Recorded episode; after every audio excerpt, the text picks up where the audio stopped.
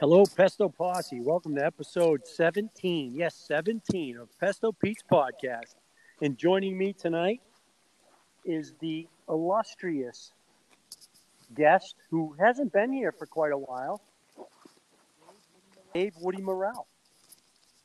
Hey, Pete. Sorry, you have a mouth. Gave me to eat. That's okay. That's what makes it fun. So, Dave, you haven't been on since episode. Ready for this? Four. and my listeners, the email has been blowing up. Where's Dave? Bring back Dave. We need Dave. So, Dave Woody Morrell is back. And we are on the shores of Wachusett Reservoir in Boylston, Massachusetts, where it just started to rain, which was completely unexpected. And we are coming to you completely remotely, obviously. We're in the middle of nowhere, except I can see a telephone pole and some cars going by. But I'm on my iPhone. Um, we tried this once already. My earbuds didn't work well. Dave's on his iPhone about 35 yards down shore from me. And we're going to do this podcast while we fish and eat and drink soda. And Dave, what are you doing down Trying there? Trying to catch a fish for you for your podcast. Okay, so all that background noise is catching fish. Okay, good. And uh, what we're gonna do is, if Dave happens to hook a fish, because I'm now sitting on my tackle box because the sound was bouncing off my earbuds and all this other stuff. So I'm gonna try to make a, a better production for you folks. If Dave ends up catching a fish, I've got my GoPro ready. I'm gonna run down shore and and videotape this. So anyway, thank you for listening. Uh, episode 17. We've had over a thousand listens to our podcast in a little more than a year. And I uh, wanted to thank everybody for being there for us. It's a lot of fun. We do it for fun.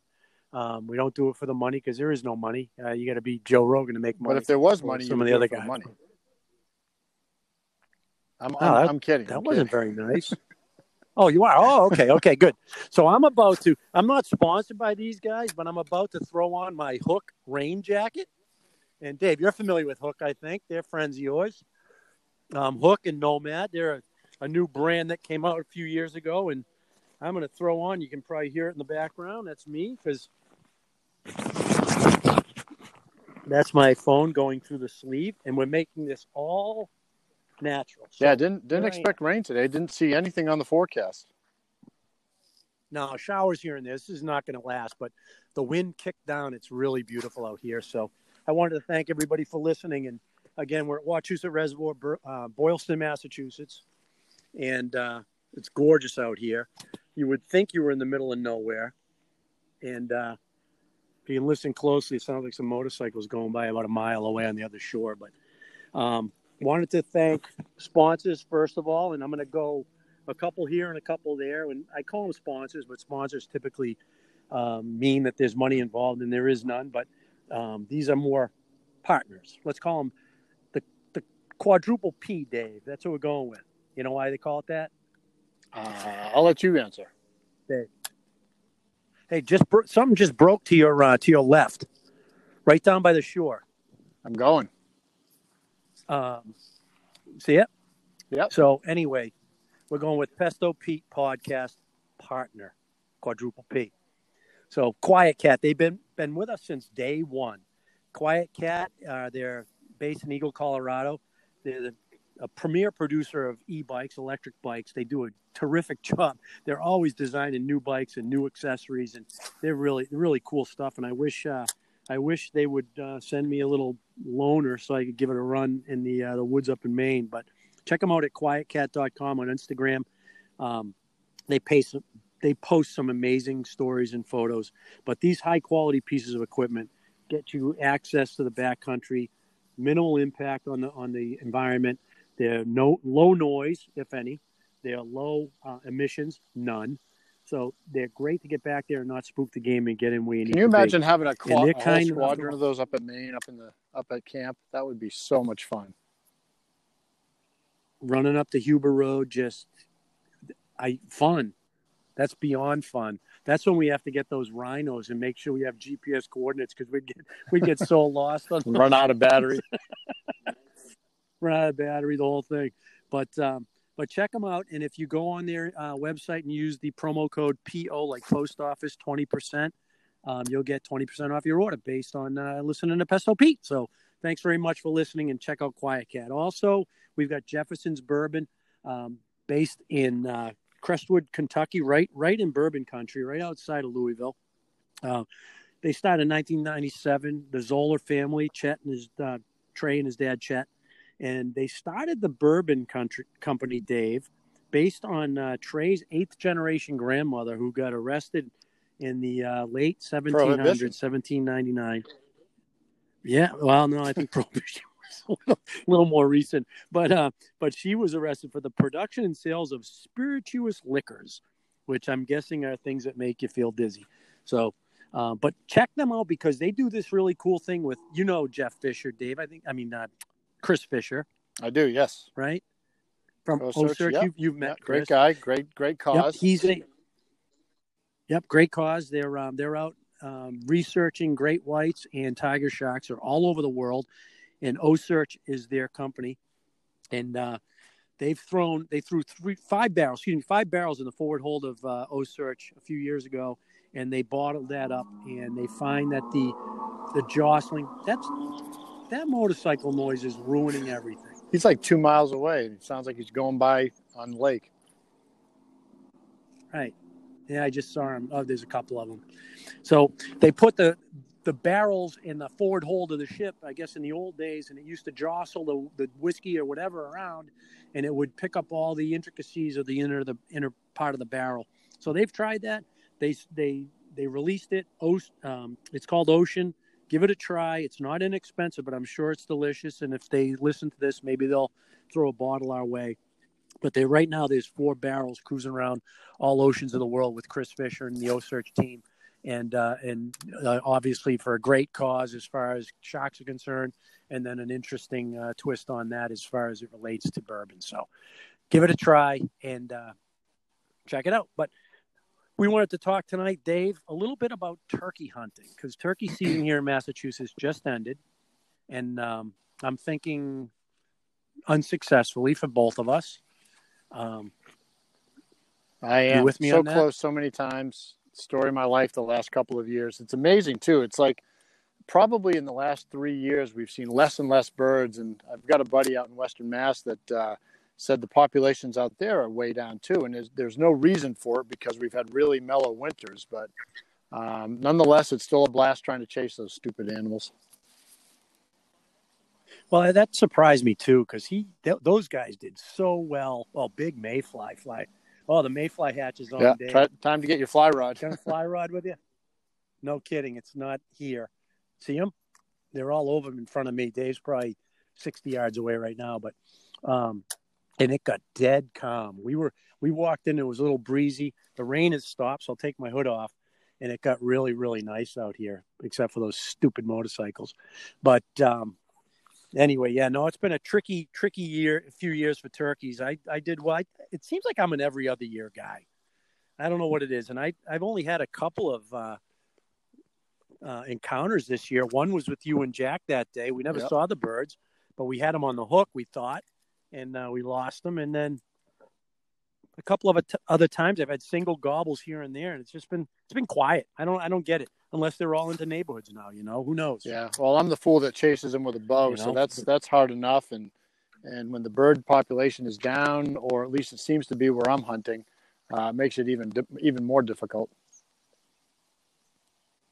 Yeah, but can I go back to you, your comment about you being a fool that chases them with a bow?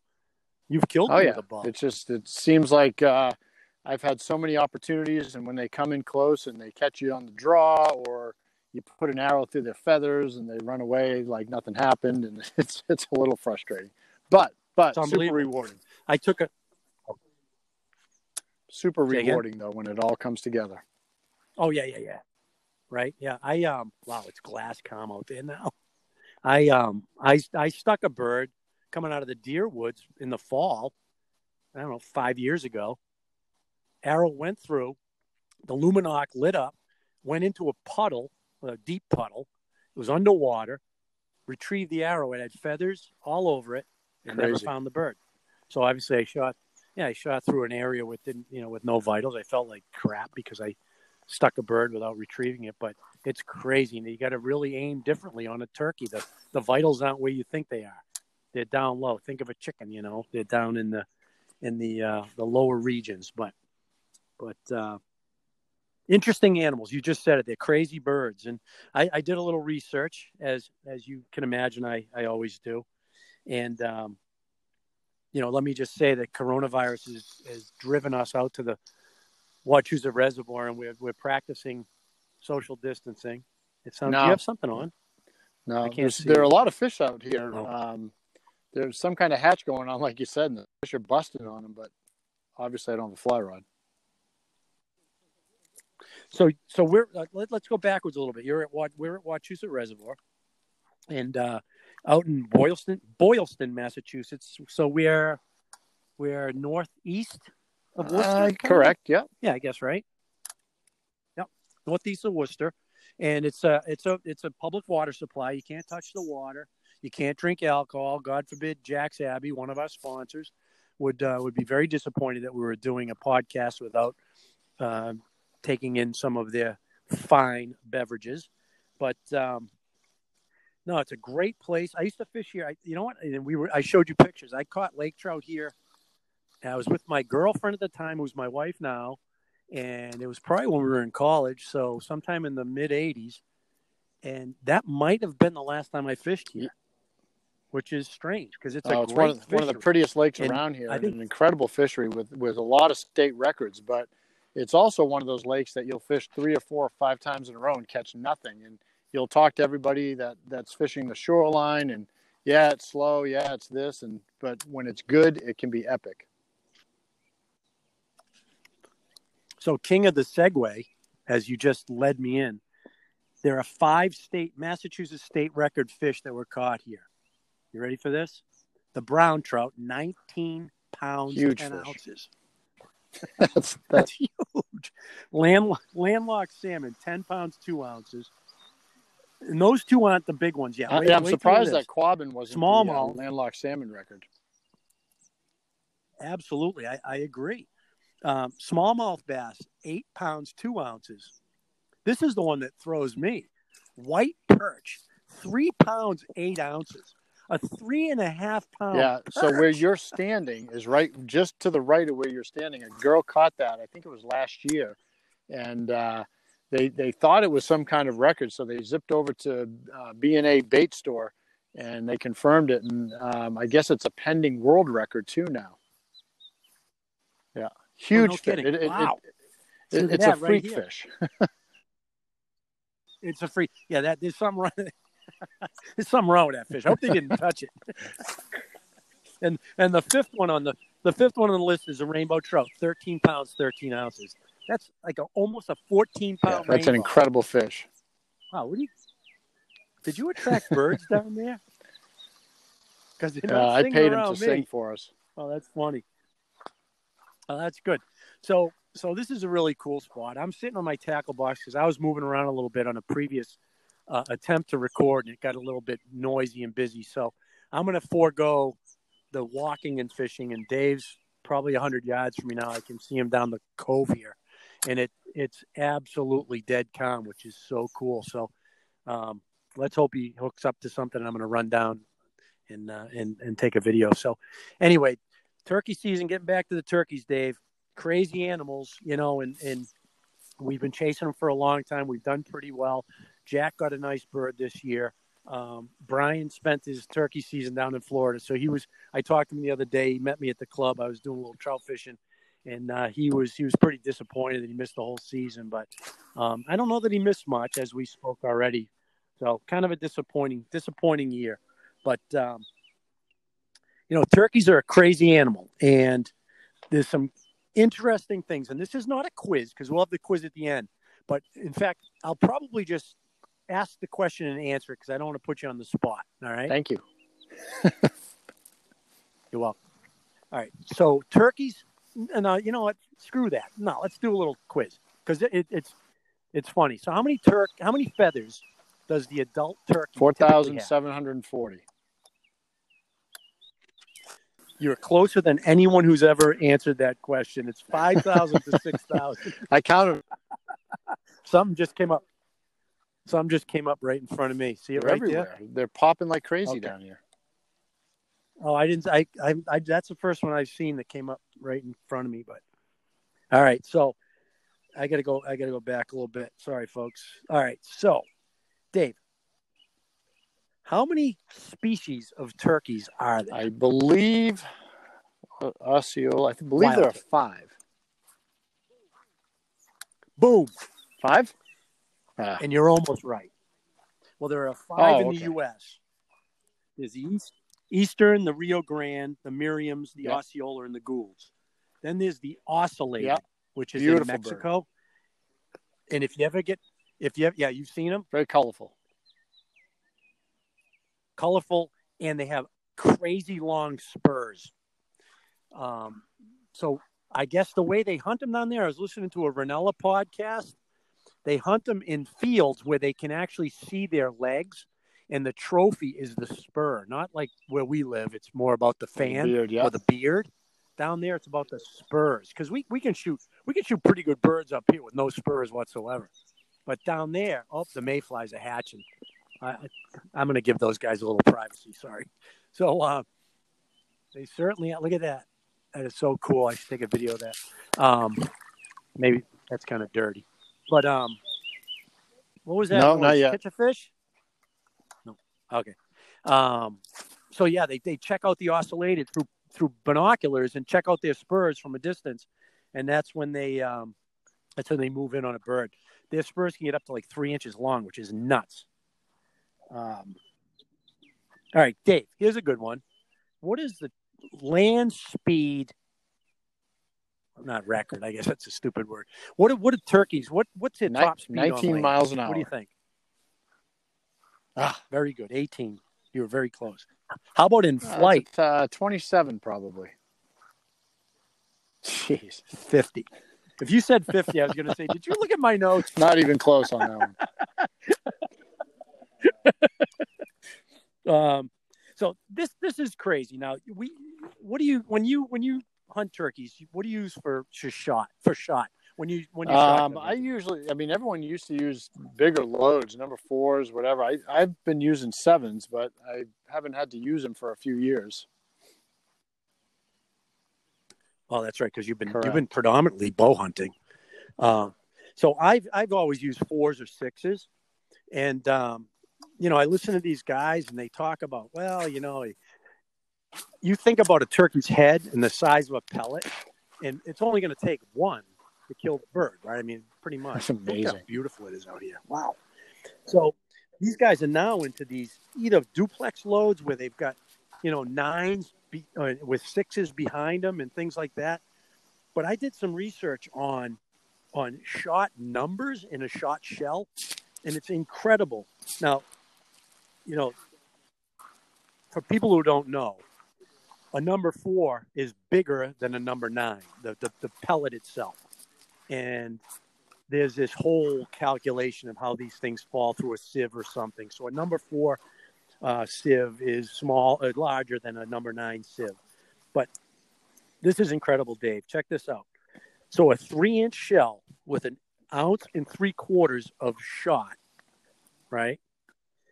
A number four in that shot shell is 236 pellets, which yeah, that seems high. I'm like that. That seems it seems high. So I did more research and found that number six is uh, 388. All right. Number nines, 1,013 pellets in a three inch shot shell. So when you think about shooting at a turkey and all it takes is one, yeah, go for the odds. You know, put in the right place where you typically shoot them in the head because you don't want to ruin the breast meat. Go for the odds. So I, I shot at a turkey this year. I was out with Jack, and uh, we had a couple birds. We pulled up on, and they took off, and we they ran into the woods and came out of the woods. And I don't. I think I was at 65 yards, and I'm shooting 12 gauge, three inch magnums with number seven, number six at the time. I, I haven't, I can't buy nines because I can't get into a store to buy them. And with a full choke, a turkey choke, like that's like full plus. And I took two pokes at a spurt at like 65 yards. And I, I kept saying, Jack said, that was an awful long shot. I said, well, you know, it's really more yeah. about you either miss them or you or they're fine, or you kill them. Right, exactly, exactly. So, so I'm I'm gonna now cast. Oh no, I guess I can't do that. I'm trying to move my phone around so I can put it in my in my ear and cast. Yeah, how's no, this sound, fine. Dave? Does this sound awful? Yep, so far. Sound okay? And you're not missing anything because I so, haven't even had a hit yet. So now I'm gonna. Yeah, I'm gonna take a cast. We've had a couple of subs. We're, we're having dinner, and uh, thanks to Jack's Abbey, we're having a little bit of keeping our hydration going. But it just got so dead calm out here. It's time to fish. Um, so turkeys, turkeys are they've always been a challenge. They've they've always been delicious, which makes them even more fun to fun to kill. So, but it's uh, really about it's really about calling them in and getting them to uh, respond uh, and come to your call and you know, there's even sometimes if I, you know, if I call them in and I have my bow, it's it's like I almost don't care if I even kill the bird. Just watching them come in full strut. Sometimes they're drumming. You know, one of the biggest birds I ever called in, I got uh, just within bow range, and he looked at the decoy and took off. But that that was like an hour calling, hour worth of calling, and he came in and he was drumming so loud. And at one point, it's like I didn't even like raise my bow because I was so excited to watch this dude come in and just work his work his strut, work his magic. It was so funny. Work his Well, they're definitely like prehistoric. as You know, they're they're they're crazy weird anyway. Like I've said it in in uh, previous podcasts. When you kill a deer and you walk up and you go, "Wow, that's a pretty deer." You kill a turkey, and you walk up and you go, "That's yeah, especially dead. They are butt ugly. butt ugly dead. Um, you know, interesting. You know, turkey fun fact too, um, and, and kind of Jack led me on to this to, to understand it because he, he's kind of a student of of nature. But so a, a hen turkey lays one egg a day for two weeks. She may take a couple days off in between, but during all that time, she never incubates the eggs. She just lays them and kind of hangs out and leaves, goes feed, comes back. When she's finally done laying her eggs, she incubates them, and they all hatch within, excuse me, within an hour of each other, even if they were laid 14 days apart. Are you sure that Jack didn't crazy? make that up? no, I, I actually I, I went and validated that. it's amazing, actually. But isn't that cool? I mean, and then the, and then the more amazing is if they lose their clutch because of rain or or predation, something eats their eggs or whatever, they can refertilize themselves and produce a whole new batch of eggs. But the crazy thing about that is when they do it, all the eggs turn out to be male. That is bizarre. And you think about and fisher fishers that we have around us you know, it's amazing they're able to even get, you know, one egg hatched. It really is. Right. Well, yeah. The, I, you know, on a future episode, we'll talk about about mortality rates of turkeys, but yeah. it's pretty it's pretty bad. You know, I don't know what their I don't know what their you know the, the mortality rate of a of a single bird versus you know a whole a whole nest of birds is, but it's it's pretty low. But you know, it, it's they've had a great reintroduction, probably one of the best reintroductions of any animal in the in, in North America.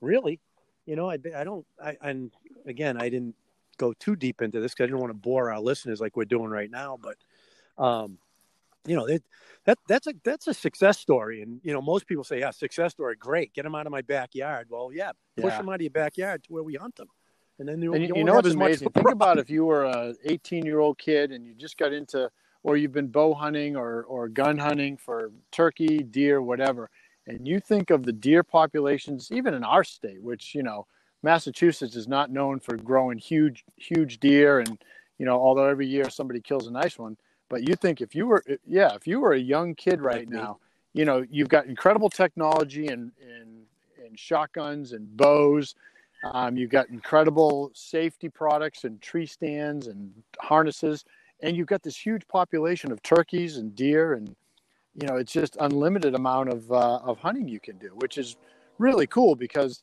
as you and I well know, when we started hunting, if we saw a deer, or even if we came up upon deer tracks, it was it was a big event. Yeah, I mean, I remember I grew up in a I grew up in a right. farm town and we didn't have deer. You know, and in or turkeys. I mean, I saw my first turkey, wild turkey. Um, I was fishing quad with my dad. Noel was pregnant with my son. So he's 26. So it was 26 and a half, 27 years ago. And my dad and I went to look at a cabin he was interested in buying, a little camp near Quabbin, out you know that area and we pulled up and it was a, a, kind of a dirt driveway with some grass and there was a, a mother turkey with her poults and they were jumping the poults were jumping like jumping. They were only six inches tall but they were jumping like 10 inches which was the cutest thing ever. You know to grab grasshoppers and insects off the off the grass and i was like dad look at that it's a turkey. Never ever had seen one and that was you know 1994 ish 93, 94. I mean, that's crazy. And now, you know, drive anywhere and you just, you basically, you have to go slow. Or just look for every so bird run them over, you know. as we found out. exactly. exactly.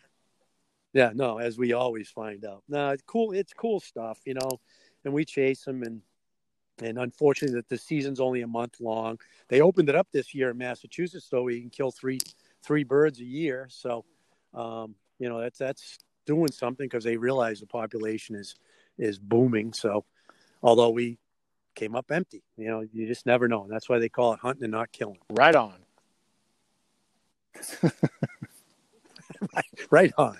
Well, this gives me an opportunity to uh, mention a couple other podcast um, supporters, partners, the quadruple P. And I want to talk about Jack's Abbey because they're we're fond of them and we are so, we are supporting them right now, even though we shouldn't be. And I and I can't wait to leave fishing so we can go have one at the truck. Jack's Abbey. well, Jack's Abbey, they founded in 2011 by a couple brothers, three brothers, the Hendler brothers, Framingham, cool place. They they brew there. They're all about lager. They love the lager, the house lager, shipping out of Boston, mentioned on the previous podcast. Post shift, smoking dagger, and the one I would love to be enjoying right now is uh, Hoponius Union, which might be the best beer on the face of the earth. Um, they also have a beer hall and kitchen. If you're ever in Framingham and they actually reopen because of COVID 19 has kind of closed everything, wood fired pizza, other offerings, they're awesome. Check them out on jacksabbey.com. They're also very, very popular on Instagram. Um, they're really cool. And, and Tom Miranda, a professional hunter, was so courteous and gave me the opportunity to talk about him. Dave's tiptoeing across the shore to not, not to make noise. Um, but Tom uh, Miranda, oh, he is with the bat. We're getting so Dave's walking toward me. He's going to run by me, and I'm getting background sound because he's too close. So Tom Miranda is a professional hunter, uh, bow hunter, He's got several shows that are out there. One of them was Territories Wild. Very good show. Check him out on uh, on YouTube. Check out his shows. He was the first documented uh, Super Slam winner by archery, which is the 29 big game species in North America. And Dave, do you know? Kind of give me a give me some insight on. Well, you think about it. You think of how hard it is to kill even one or two deer in a season, and now you've got to you've got to kill every species of deer You've got to kill, you know, ram and sheep and just about every big game animal all across the country. And some of them, you know, even some of the um, the sheep hunts and all that, it's it's you know, it's not a guarantee, and it's it's weeks of weeks of work possibly, and it's big money, and it's um, you know, it's an investment in time and resources, and uh, you know, musk musk oxen, and you know, some of these some of these big game that we would never even think about hunting, and he's you know, he's done it, I think, multiple times too. Well, not multiple. I mean, multiple in some species, yeah. But um, you know, you polar bear yeah. and, and, polar bear. I mean, go on his go on his um, on YouTube and check him out. He's got some amazing hunts, and the the muskox one was really cool because you know what they do when they're when they're threatened, they back into each other, and uh, you know they create a circle and put the little ones in, be, in in the inside of the circle to protect them. It's it's unbelievable. That, and you know you're out on yeah when I mean, it's minus twenty in forty, minus twenty, minus thirty, minus forty, and you're in a polar bear suit just to stay warm you know, with mittens and things. And you're on the back of a, a snow sled and all that other stuff. It's unbelievable to make that happen, and and he did it.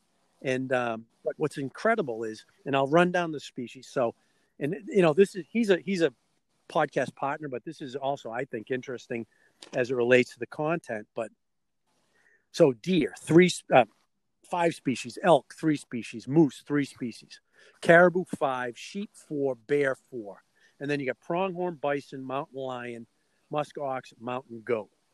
And I'm going to tell you, if you want to see something amazing, go on YouTube, put Tom Miranda caribou, and he does a caribou hunt where um, the guide behind him is flagging. They call it flagging, I think, flagging in a caribou with a uh, with like a chunk of a white sheet, and somehow it creates interest by the curious. So they come into it, and he sticks this caribou with an arrow at like five yards.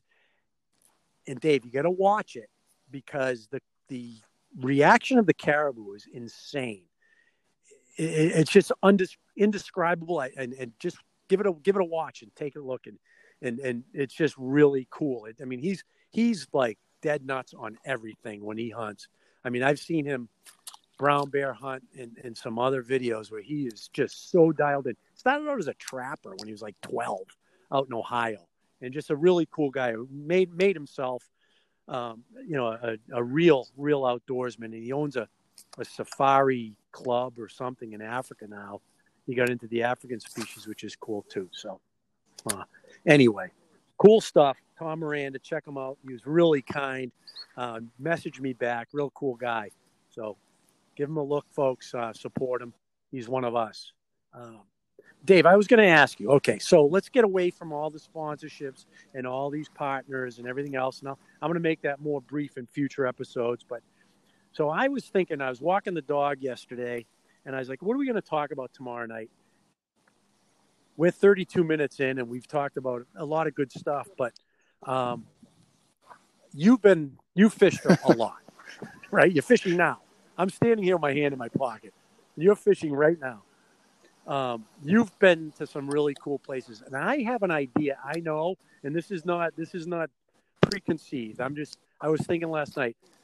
What is the what is the coolest fishing experience you've had in all the places you've been? And mention some of the places you've been. Yeah, I've been very you're, lucky you're with my with my business and my career to to fish a lot. But I tell you, um, when you go out of the country, it's always a great experience. We had a great trip to Alaska you know, catching halibut and goldeneye grouper and uh, or rock, goldeneye uh, rockfish, sorry, and just you know salmon, and you get to bring some fish home, and it's just a great experience. But uh, Tropic Star Lodge was probably the one of the most beautiful places I've ever been. Um, they, uh, it's just an incredible spot where it's it's all uh, tropical rainforest, and it comes down into this little bay that's in um, that in, Costa Rica, in, uh, Panama, in Panama. Sorry, yeah, just absolutely Belize? stunning. Um, the okay. fishing grounds are close. The uh, Zane Grey um, Reef is right, you know, right outside uh, where the boats are docked. It's a, I think it's an eight or ten mile run, and it's just, it's one of those places that if, if you ever want to go to, like the place, the the one bucket list place in your life, that's one of them. Casa Vieja. Um, incredible place. We caught uh, endless amounts of sailfish and blue marlin, and uh, that's that's in Venezuela. Where's that? And uh, just an incredible spot. I mean, it's yeah. you, you're in kind of this you know third world country as you're coming down into the city, and and the gates open and you're in this beautiful, beautiful little compound, and uh, the boats are all you know well kept and you don't have to make long runs offshore, but uh, we had days of, you know, dozens of sailfish, um, blue marlin, and uh, we've even caught some good tuna there. So, you know, that, that, oh, and some big dolphin. I mean, we caught Dorado up to, geez, probably in the, in the high 40 pound range. So just awesome, awesome spot. And you know, you go wow. there and you think, okay, this is a, one of the sailfish capitals of the world. But um, you know, we had a couple days where it was blue marlin, and the next day it was it was dorado, so uh, as they call them down there. But awesome spot, awesome spot. Right, right. Well, you know, and it's unfortunate that we grew up where we grew up because we fished in Florida together, and in you know, you fish in salt water specifically. I mean, here we are in fresh water, and there's a bunch of species we might so be able to catch, even though you've gotten skunk so far as I stand here. It's okay. It's really beautiful out though. But um, you know, we go off You, you go off the Cape, and we're catching stripers and bluefish. You might catch an albacore, maybe a bonito, maybe a or, you know, black sea bass. Yeah. Until the bluefin tuna come in, and then, as you know, we've all been obsessed with you know, bluefin. But, well, right, and, and that is that is really cool. And I want to bring up a. Don't let me forget to tell that story. But um, you know, I'm going to tell it just after this. But we're we're you know, you go down to Florida, and it's like, oh my god, they you know friends of ours would be down there fishing like what do you want to fish for today yeah and they give incredible. you like a list of 35 species because we got to we got to kind of plan the tackle and plan the bait and plan the this, plan the method, and it's unbelievable how how you know yeah absolutely spoiled we'd be if we were down there. You know, it's just, it's crazy. So, how many years ago now? So let me look back. So I'm thinking. I remember who I was working for. So sometime around, I think there's something in the woods behind me.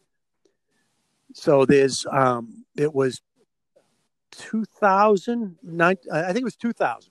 You called me and said, let's take the boat out tomorrow. And I said, yeah, I can do that, but I got to be back around nine for work. And you said, okay, there's tuna around. And we ran out of Green Harbor in Scituate. Oh, I can hear you real. That's cool. Um, we ran out of Green Harbor and we got there outside, what, four or five miles offshore in uh, right about sunrise. Oh, yeah. There were fish right? everywhere. You there? Oh yeah. fish. So they you you said to me, yeah, they were they were the fish. I go like right there, fish everywhere. and they came up. Yeah. Tuna, talking about tuna, baby bluefins, right? And I mean, we're talking baby bluefins in like the 100 and 150 pound baby bluefin. So we fished till about nine o'clock, and I had to go in. And if you remember correctly, and I know you will, that's Dave's reel. That's kind of cool. No, it's it's good. I like it. He looked at me like, no. So some guy says to us as we're coming in, watch out for the car at launch two.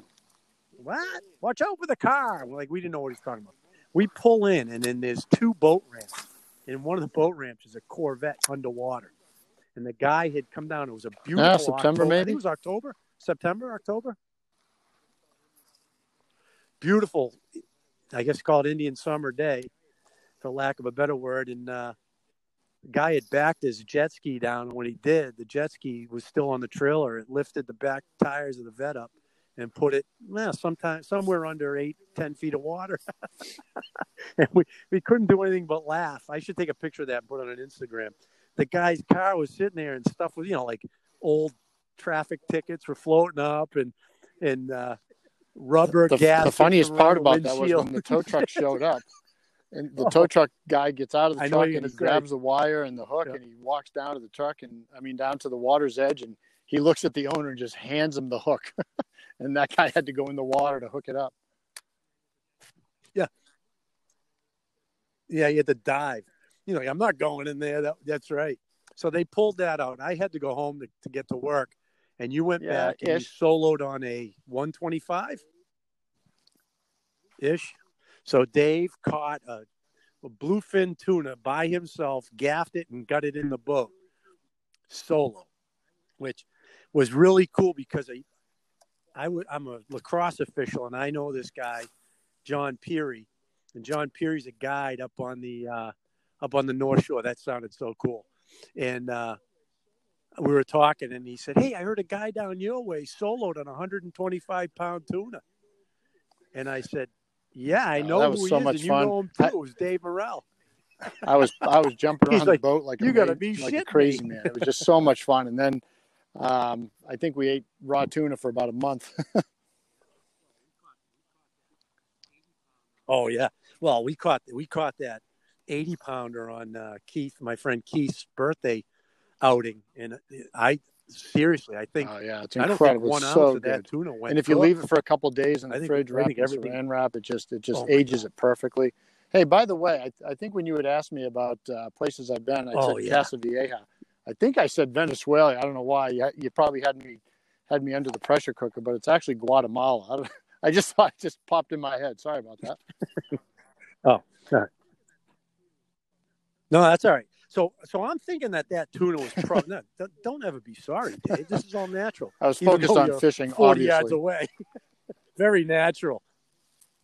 No, that's okay. Yes, you were. Oh, something just big, something big, way out.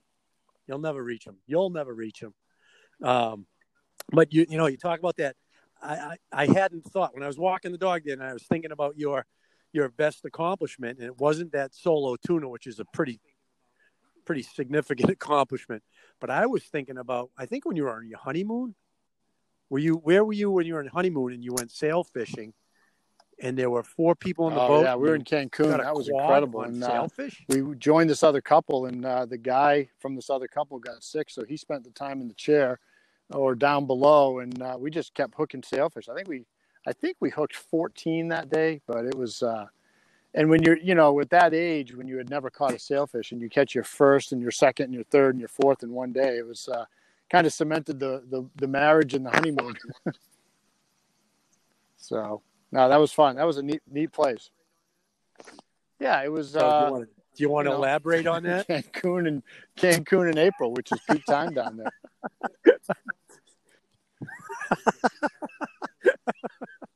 yeah, and that was before. Fortunately or unfortunately, no, that was. Uh, my wife caught a couple. We've got one. Uh, we've got a mount made of one of hers up on the living room wall, and uh, that's it was amazing. just a just a great day.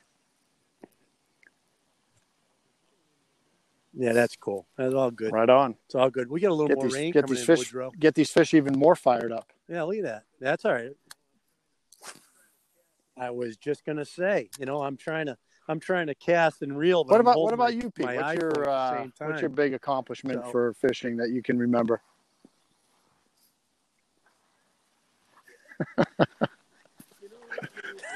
Last Wednesday. Come on. you know what, Dave? I probably should have started with I should should have started with me and finished with you. No, I I don't know. I, I it's been I you know my my big accomplishment is tying a wet fly and fishing salt water and catching a significantly the king the king of fly striper. tying too. I mean, I, you know, eh, how okay, many flies so, do you think you've so tied back in your in, life? Thousands. Yeah, probably. And you know, which makes which makes me think of the time we were heading down Islamorada and you said, "Hey, tie some bonefish flies. We're gonna we're gonna fish for bonefish, fly fish for bonefish." And uh, I bought another box and filled it up. And you said, "You tie any bonefish flies?" I said, uh, "Yeah." We were not going to run out. I think we made like uh, sabiki rigs out of them. we're just talking. Well, fish. yeah. For the record, we didn't bonefish when we were there.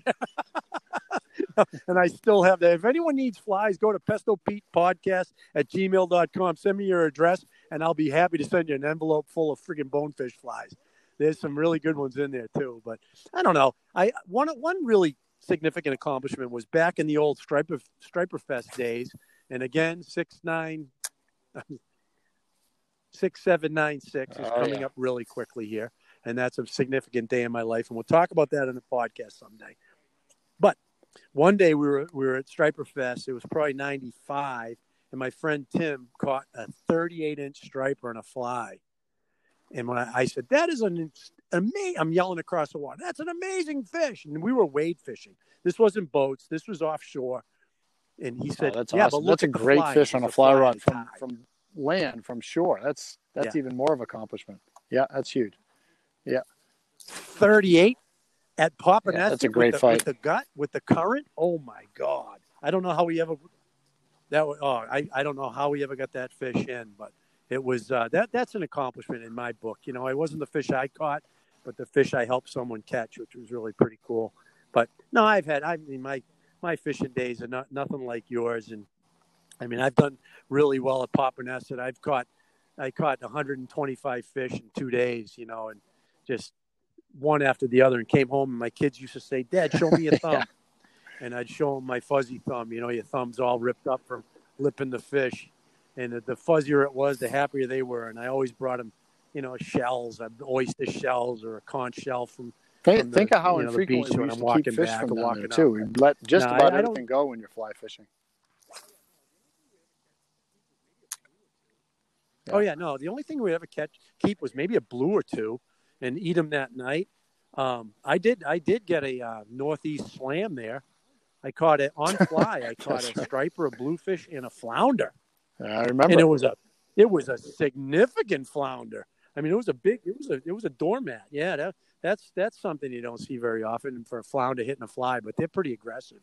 Um, no, it's great. It's great stuff, and I can't wait to get out to the salt. We don't fish together much.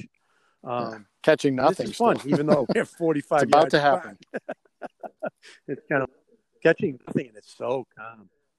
No, it's about to happen. All right, so we talked about fishing. What about hunting? Your hunting ah, accomplishment? That's a, you know, that's a good question. It's, you know, I think we just love being out outdoors all the time, and you know, bow hunting especially, and they're all accomplishments. You, you even a doe. You know, you kill some big does, or, I, you know, that doe I shot in Rhode Island a few years ago was a 160 right. pound doe dressed and I remember that thing came in, and, it, it was I've never seen a more nervous animal in my life. And you know, it's one of those things with bow, you've got to do everything right. And when it comes together, it was uh, it was pretty rewarding. So that that was pretty cool.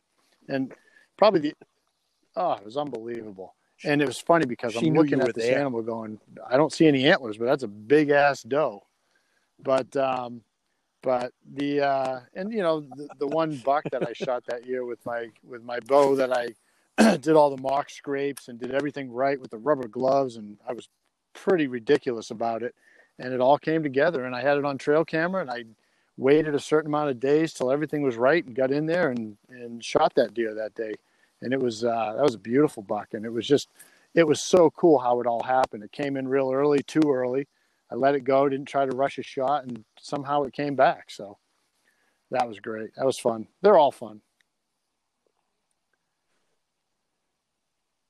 Yeah, they are. And you know what? You make a really good point. And this was, I wasn't even thinking this as you were talking, but you you make the preparation, you do all the things right. You you cover your scent, you cover your, don't your tell anybody. your truck with tra- trash bags. But you know you Oh, that's a secret. That's no secret, man.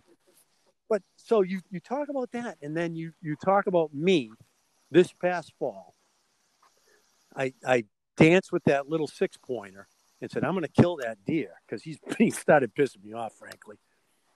And I went in the next Saturday. I put my climber on my back. I made a shitload of noise. I got in my stand, climbed up the stand at quarter seven. oh, that's a waste of a day because I made so much noise. I came in late and then hung the stand at seven o'clock. You texted me and Brian and said, anything going on? And Brian went, nothing. I said, squirrels. And 15 minutes later, the biggest buck of my life walks down my boot tracks at 13 yards. And it's so friggin' hard to determine because my preparation was the exact uber opposite of your preparation on that buck you just talked about. You know, it just, it is so and they so ne- and they never you know, come from so where you think they're going to come from. You always have uh, these little scenarios played change. out in your head, and, and you get in your stand. You're going to go, okay, they're going to come down this trail here. And next thing you know, you turn around, yep. there's one sitting behind you, staring at you. Yeah, yeah, yeah. You're like, oh, there's that perfect spot right there. Yeah. Well, guess what? I never expected that. Oh yeah, taxidermy boy. Back in about four weeks from Scotty. Um, yeah, taxidermy boy um, I never expected him to come from where he did. And I'm going to tell you right now, there's that's going to be a spot I'm putting a stand a little deeper in from where I was. But, but it, you know, I guess my preparation was pretty good. I, I put it in a tree I looked at the week before, but you know, it's just, it's just crazy. It's just you can prepare all you want and you can expect all you want, but it never. Yeah, but you think about more, it. If you didn't know of that spot, you didn't feel in your in but, the back of your mind that okay, I've got to get this stand in that tree because they must they must run this ridge and come down, and I'm going to get that six pointer coming down that ridge. Well, you got a little bonus because it was a lot bigger than a six pointer, and it happened to come down that same spot. If you had put your stand in the tree 20, 20 yards earlier, you would have just watched it go by, and that was it. Awesome stuff. Right, right, right. Oh, I that was that was a fun. That was so funny. big buck down. How big? Where is know. he? I, I think tell. he's right in front of me. Head yet. yeah, that was. Oh, that was a that was a thick shithole right there. But anyway, but no, that was that was that was oh, that was incredible. That was one of those. You know, my moose hunt. That was an accomplishment, and we we did that on our own. We did that on our own. We, you know, and you guys are kind enough to take time off to help me, and, and um, unfortunately, you were napping when I. Besides that, it was a huge help. no, but you do you remember that particular day? We we get in there. I had scouted the previous weekend, that weekend with Brian. Then we started Monday. It was warm. It was 65, 68 degrees. And that that particular Wednesday, we went up, we went around, we found those loggers. They wouldn't let us go by. You know, you walked up kind enough to ask him if we could go to that other spot. And we went back around, we had lunch, we sat there, and then it wasn't, you know, till three thirty. We top said, of we went up that mountain. We had to, we got we thought we were going to yeah, be walking pond. downhill, and we're walking straight up. A pond. yeah, that was crazy. a pond on a mountain. that doesn't make any sense. We came down Sweating. There. I was so defeated. We were so beat. It was hot, sweaty. Oh my god! And then that one last spot, Brian said, "Let's try here." And the night before, he and I had been on the opposite ridge, and moose. heard a cow elk, uh, cow elk, a cow moose call, and I was like, yeah, I wonder if that's a. It couldn't tell if it was a guy or a, you know a real moose. And we went in there, and sure as shit, the first thing we saw was sign, and we saw some shit, and you know that that that was just the epitome of my hunting career because you know not for nothing, and we got what 15, 18 guys at camp and guys have killed moose and right every, you know, and unfortunately, you haven't pulled the tag yet. But this is your year. We're confident, and I've got plenty of vacation time, and I can't wait to help you. No, I'm telling you, I'm right. I'm going to be right by your side when that happens. And uh, uh, that was that was an ex- that was a life experience for, this year, for sure. So. That was just so cool. Well, we're about that was, and I'll never forget when he dropped down and he that that animal was expired, and it I'm t- and it just it's so you're so unworthy of that. It's just amazing, and I'll never forget saying to Brian, "We're taking him out whole." I want him. I want that animal, you know, in all his glory, on on a pole. I don't want him. I don't want him cut up in a freezer. I want him on a pole. We, you know, obviously he was cut up in the freezer eventually. That's that was the plan. But and that that moose was yeah, that was a good one. Absolutely every single bite of that moose was delicious. So it was it was well. That was a good moose. Yep. Um, so, anyway, we got some rain coming back in. We're almost an hour into this, Dave, and I don't want to bore our listeners. So, um, you and I, there's a couple of things I want to go through, and you and I are are let's go with fanciers. We're mesmerized by hummingbirds, right? I and I love hummingbirds. Mesmerized. They are. I mean, you think about it. I come out to this, to this reservoir and I'll see osprey and bald eagles, and I'm in total awe of all the red-tailed hawks I see here. And then you watch a hummingbird come into the feeder, and, and you just don't have any words, You're staring at this little dude, you know, flapping its wing at 8 million beats per second. And it's like, how do they do that? How do they move so quick? And then you think when they're done eating, they're just going to kind of like, all right, I'm going to move over here now. And they just, they're like Mach 4, they head to the hills. it's so cool. no, they are cool, and I, I, um, I've been working from home since March 10th.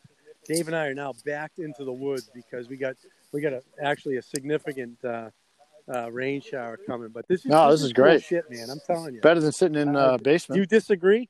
This is this is working out really well. Uh, exactly. So I um I put up my I moved one of my hummingbird feeders in front of my my temporary office at the house, and I've been I've been watching them, and I finally said, "Shit, I got to get my GoPro out." And I've been videotaping these these hummingbirds, and uh, videoing. Videotaping is probably the wrong word. What's sure. the word you use? I've been videoing, and it's unbelievable. I put I put the camera low, I put the camera high. It's cool stuff. But here's here's all right. So now we're gonna get into the quiz the quiz portion of the of the podcast. Excuse me, I just burped. Um, Dave, how many hummingbird Four. species are there in, in I have no idea. Ah. One. The ruby throated. Ruby throated hummingbird, and there's obviously females aren't ruby throated. But um, yeah, there's only one, which I was shocked. And I looked in my Audubon bird ornithology. Ornithology, ornithology. Wow. I think there's only like I don't think So you North see all America different sizes too. You see little which I teeny thought was tiny really hummingbirds, and then you Um, see the big ones with obviously the red breast on them. But Oh, I- yeah, yeah, yeah. No, I don't know what. And then you see bigger. Like I've got one. Yeah. I've got a video of this one, and she's so green on her back, and the sun's hitting her. It's beautiful. And they, you know, they used to think that they used to use their beaks for like a straw, tongue comes but I out. watched some videos, and they actually their beak comes out. I mean, their tongue comes out of their beak. Yeah, and it, it just draws the stuff back in. Um, and they go through this thing called torpor, T O R P O R. It's a it's a form of hibernation because they run so hot that they have to relax at night I, I think you. Do, I think you have to do that too, don't you? or they'll die. There's not they.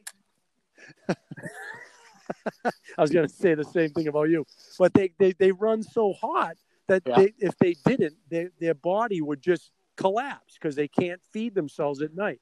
It was pretty. It was pretty cool, you know, reading about them and and some of their some of their uh, characteristics. And the only bird that can fly backwards. I'm sorry, that's a branch hitting my my. Hood. Yeah. So so I was pretty- I was pretty, setting uh, up a heavy camera in one of our through, trees that we had a feeder still all day. good. and uh, and we had some people over for a cookout, and they're like, "Dave, don't move." And as I'm trying to put the camera right next to the feeder, I had this hummingbird right at the back of my head, looking at me like, "Oh, "Can you move? I'm trying to eat here." And it was, I remember turning, and he kind of looked at me, and I could feel the wind coming off his wings. It was unbelievable, but he didn't spook right away. It was, it was so cool. By the by the way, it's supposed to rain harder here in a little bit. oh, really? okay. Well, I, I read. Oh, really? Okay. So we're almost done. So I'm looking highest. They have the highest mass specific metabolic rate of any uh, homeo warm blooded animal. And uh, oh, here's a good one. So I want to know how much they eat because they come to my feeder and they'll do you know their thing and they'll be there for maybe 15 seconds and then they tear out of there. One study showed that a three gram hummingbird drank 43 grams of nectar one day. That's like drinking two kegs of beer in times one its night. body weight. That- okay, so say just to make not that either of us weigh 200 pounds by any means.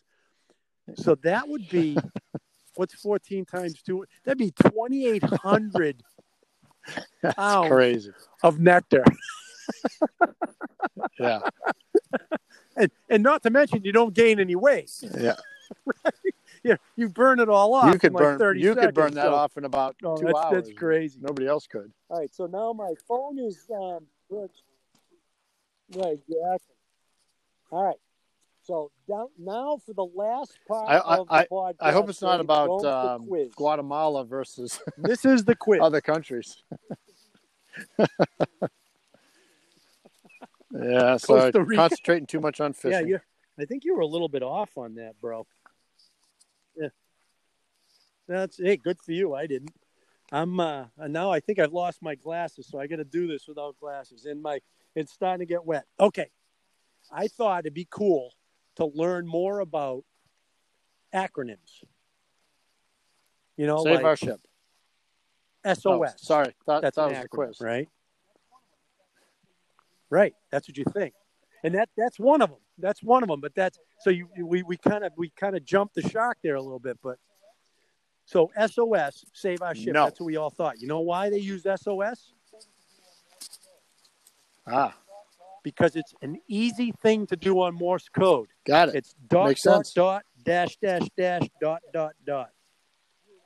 It's a quick one, right? How about this? You and I Hmm. are very uh, familiar with WD forty. What does WD forty stand for? it's funny. We're both standing under working. Trees, I don't know what WD twenty yards for. apart, like a couple of goons. Water displacement. Water displacement. Version forty. It took them forty tries to get it right. All right, this one, and it, uh, my my page is running with the the ink. Correct. You know how they say the Patriot Act, which was the Anti-Terrorism Act. Okay, and I don't have glasses. Damn. Want me to come over and hold the pad? The Patriot Act.